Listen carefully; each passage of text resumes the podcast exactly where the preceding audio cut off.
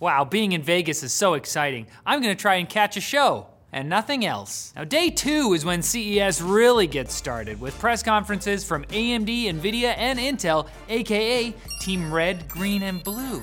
RGB. Did they do that on purpose? We're gonna start with the announcement that NVIDIA saved for the last part of their conference the RTX 3090 Ti. It's real, even though NVIDIA's Jeff Fisher kept calling it the 3090 Ti for some reason. I think the camera crew was too scared to correct him. It's a, it's a TTI. It's a t- listen to Andy. Jeff didn't say much about it other than to expect more details later this month. But he talked more about the new RTX 3050, saying it will, unsurprisingly, outperform the GTX 1050 and 1650 for just $250, which is the actual price you'll pay. Gamers on the go will have more options for gaming laptops equipped with the new mobile versions of the RTX 3080 Ti and 3070 Ti, but the most interesting thing Team Green announced today may have been its collaboration with manufacturers on 27-inch 1440p G-Sync displays with up to 360 Hz refresh rates and NVIDIA Reflex. That's kind of like the laundry list of all the good stuff you want in case you were wondering. Man, I wanna see those roll out almost as bad as the weird car AI assistant they showed off during all the car stuff at the end of the stream. We get it, Jensen likes cars. We don't, skip it. Next up, AMD, who announced the Ryzen 7 5800X3D. It's too many letters. The first processor with the company's vertically stacking 3D V-Cache technology, apparently allowing it to beat AMD's own Ryzen 9 5900X and Intel's Core i9 12900K, making it the world's fastest gaming processor, according to Lisa Su, anyways. She is a doctor. I will keep saying that.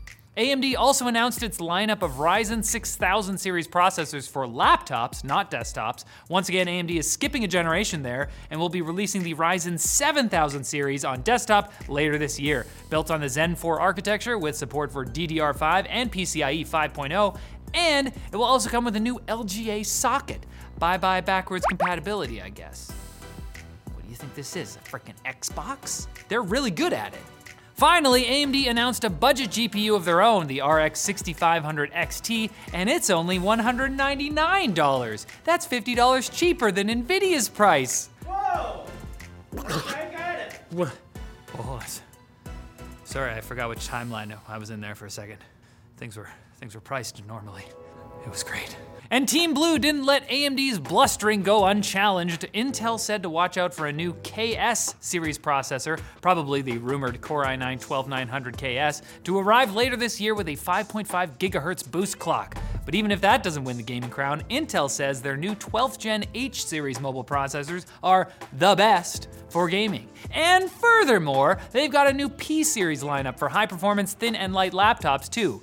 Now, not to disparage Intel, but what we're all really waiting for are Team Blue's Arc desktop GPUs, which did not make an appearance today, and which have been promised to release by March. Those are expected to make use of Intel's Deep Link technology to combine their performance with the CPU's integrated graphics. And that'll be so cool and very important, probably for the metaverse and, and the future. It's gonna en- en- enable experiences.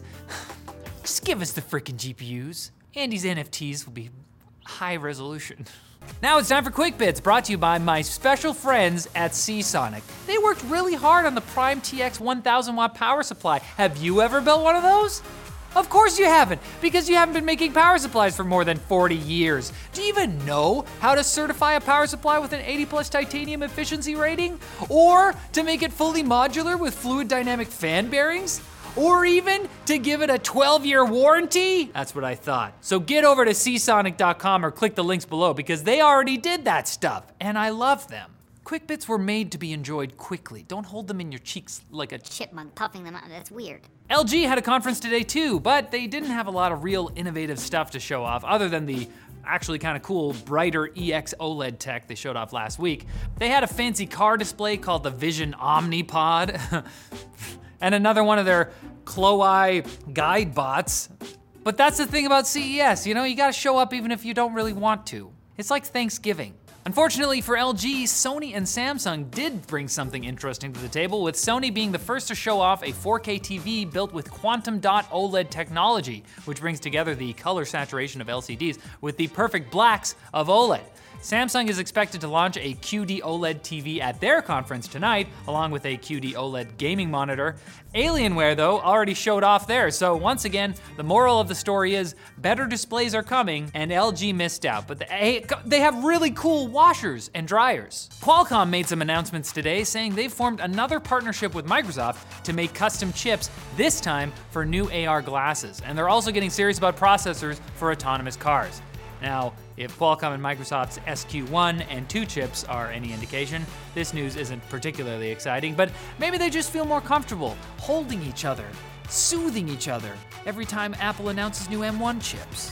The pain is less like that. Asus showed off some new laptops, but the most interesting one is definitely the Flow Z13, which is the company's latest take on a Surface Pro style 2 in 1 that can hook up to an external GPU for extra gaming chops. It's like a refined version of the mothership prototype they sent Linus, and I think LTT might have a video on it soon. Hmm?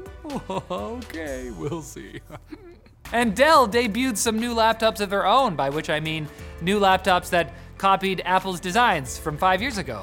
The new XPS 13 has something like a touch bar, but worse, with capacitive buttons that can switch from a function row to a media controls row, and instead of putting in more ports, uh, like the micro SD card slot in its predecessor, this one has only two Thunderbolt 4 ports. Dell, come on, come on, we're past all that. Try to keep up. And I'm gonna try to keep up with all the news this week. Jeez Louise, there's a lot. You should come back tomorrow to stay up to date. Share in my pain. Oh, it's real.